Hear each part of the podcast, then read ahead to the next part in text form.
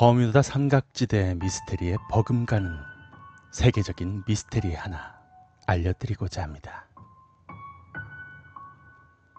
이번 미스테리는 목고님께서 보내주신, 제보해주신 미스테리입니다. 자, 이 이야기는 캐나다 나하니 국립공원에 있는 헤드리스 밸리에 대한 이야기입니다. 나하니 국립공원은 캐나다 노스웨스트 준주 남서부의 가장자리에 자리 잡고 있습니다. 사우스 나하니강과 플랫강의 완만한 유역을 따라서 펼쳐져 있는 좁고 긴 지역으로서 1972년 국립공원으로 지정되었으며 1978년 유네스코의 세계유산 목록 중에 국립공원으로 등록되었다고 합니다. 하지만 이토록 아름다운 이곳에는 또 다른 섬뜩한 이름이 붙어 있습니다.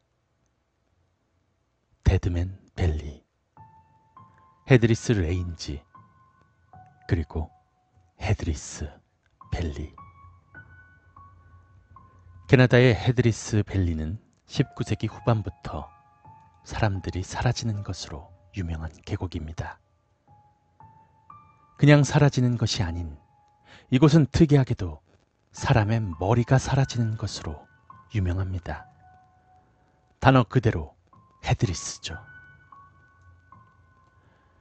최초의 공식적인 기록으로는 6명의 사람들이 금광 탐사 관계로 1893년 일확천금을 노린 골드러쉬로 계곡에 들어갔다가 장비와 무기를 품에 안고 머리가 없는 채로 발견이 되었습니다. 이후로 1903년에는 2 형제가, 1905년에는 어느 사냥꾼이 똑같이 머리가 없는 채로 발견되었고, 사건은 계속되어 경찰들이 투입되고 원주민과 동물들의 공격 등 가장 현실성 높은 사유에 대해서 조사했지만, 일대 원주민들은 헤드리스 밸리에는 사람을 죽이는 눈 괴물이 살고 있어서 절대로 그곳에 가지 않고 계곡을 빙 돌아서 다닌다는 말과, 또 동물의 흔적이 전혀 찾을 수 없게 되어서 미제 사건으로 남게 되었습니다. 하지만 사람들은 금을 위해서 계속 계곡으로 들어갔고, 지속적으로 사람들의 머리를 잃어버리거나 참살되었으나 폭탄에 의한 폭사나 차 안에서 아사한 사람도 포함되어 있어 경찰에 재조사를 했으나 아무것도 건진 것은 없었습니다. 이후에 사람들의 관심도 점점 사라지면서 1962년 사건의 연구를 위한 원정대가 캐나다 현지에 파견되었습니다. 그들이 수색을 시작했으나 그들은 곧 실종되었고, 2달이 지나도 연락이 없자 사람들은 헬기를 포함한 수많은 장비를 이용해서 계곡을 샅샅이 수색했지만 찾을 수 없었습니다. 또한 1965년 스웨덴과 독일 전문가들로 이루어진 헬기 부대를 보냈지만 이들도 역시 실종되었죠. 이 몇 번의 사건으로 헤드리스 밸리는 엄청난 유명세를 타고 수많은 사람들이 미스테리를 풀기 위해 노력했지만 그 누구도 풀지 못했고, 세월이 지나서 1972년 영국의 TV 방송사에서 군인을 포함한 원정대를 파견했으나 모든 사람이 죽거나 실종당하게 됩니다. 몇 년 후 1980년 독일 잡지사에서 상당한 돈을 들이고 영국 원정대 실종사건과 헤드리스 밸리를 조사를 하기 위해서 3명의 전직 특수부대원이자 생존 전문가와 기자들, 그리고 다른 대원들을 함께 탐사 시작하였습니다.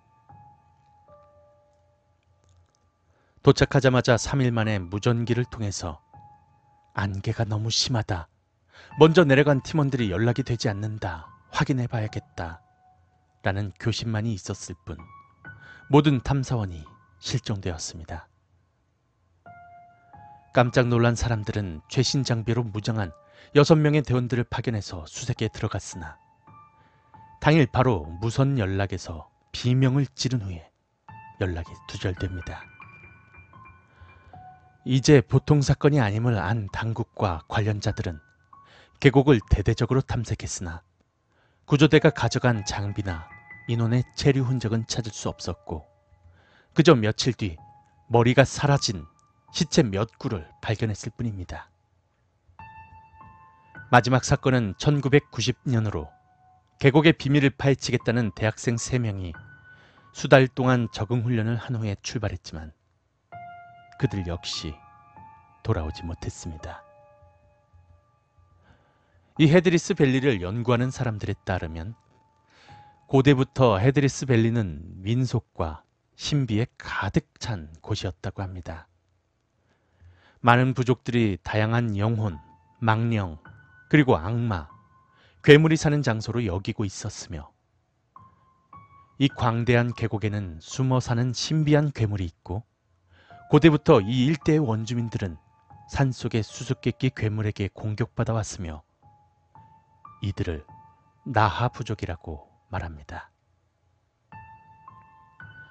이 무서운 부족은 장식 마스크와 갑옷을 입고 잔인하게 피해자를 목을 베는 것으로 알려져 있으며 강력한 전사들로 구성되어 있다고 합니다. 나하 부족의 전사는 정상 남성보다 크고 아무도 본 적 없는 이상하고 강력한 무기를 사용한다고 합니다. 일부 원주민들은 그들을 본 적이 있다고 하지만 얼굴은 본 적이 없고, 그들이 있던 곳을 찾아갔지만 흔적도 없이 사라진다고 말합니다. 여러 원주민들의 말로는 이들은 계곡에 있는 동굴에 거주하고 있고, 자신들이 동굴을 찾아오는 인간들은 머리를 뜯어버리고 몸을 계곡에 버린다고 말합니다. 또한 특이하게도 여러 원주민들이 진술하는 이들의 모습과 행동은 매우 흡사하며, 특히 머리를 뜯어서 몸을 버린다는 것은 한 번도 만난 적 없는 원주민들까지도 똑같이 진술한다고 합니다. 또 다른 가설로는 설인에 의한 사건이다 라는 것이 있는데, 이 나한이 국립공원은 설인 이야기에 있어서 절대로 뺄 수 없는 지역이라고 합니다.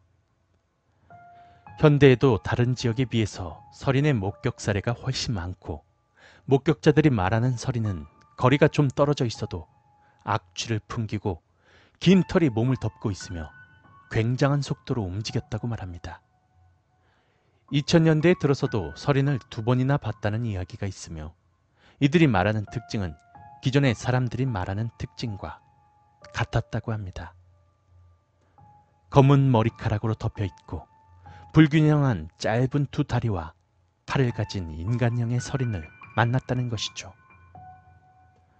그들은 당시 충격적인 공포 속에서도 사진을 찍어보려고 시도했지만 300kg 정도의 중량으로 추정되는 설인의 속도가 워낙 빨라서 찍을 수 없었다고 합니다.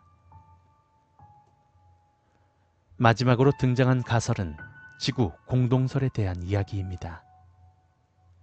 헤드리스 밸리의 마지막 꼴짜기에는 지구 공동설에 존재하는 공동으로 들어갈 수 있는 터널이 존재하고 있으며, 일대에 접근해 들어오는 인원에 대해 알 수 없는 생명체가 인간을 무차별적으로 납치하고 머리 없는 시체만을 돌려주고 있다는 것입니다. 이들이 지구의 속을 지배하는 파충류 랩틸리언이 아닌가 하는 것이지요. 그리고 원주민들은 말합니다. 만약 당신이 그곳을 방문하려면 머리가 없는 몸통으로 헤드리스 밸리 골짜기를 찾으십시오 라고 말이죠.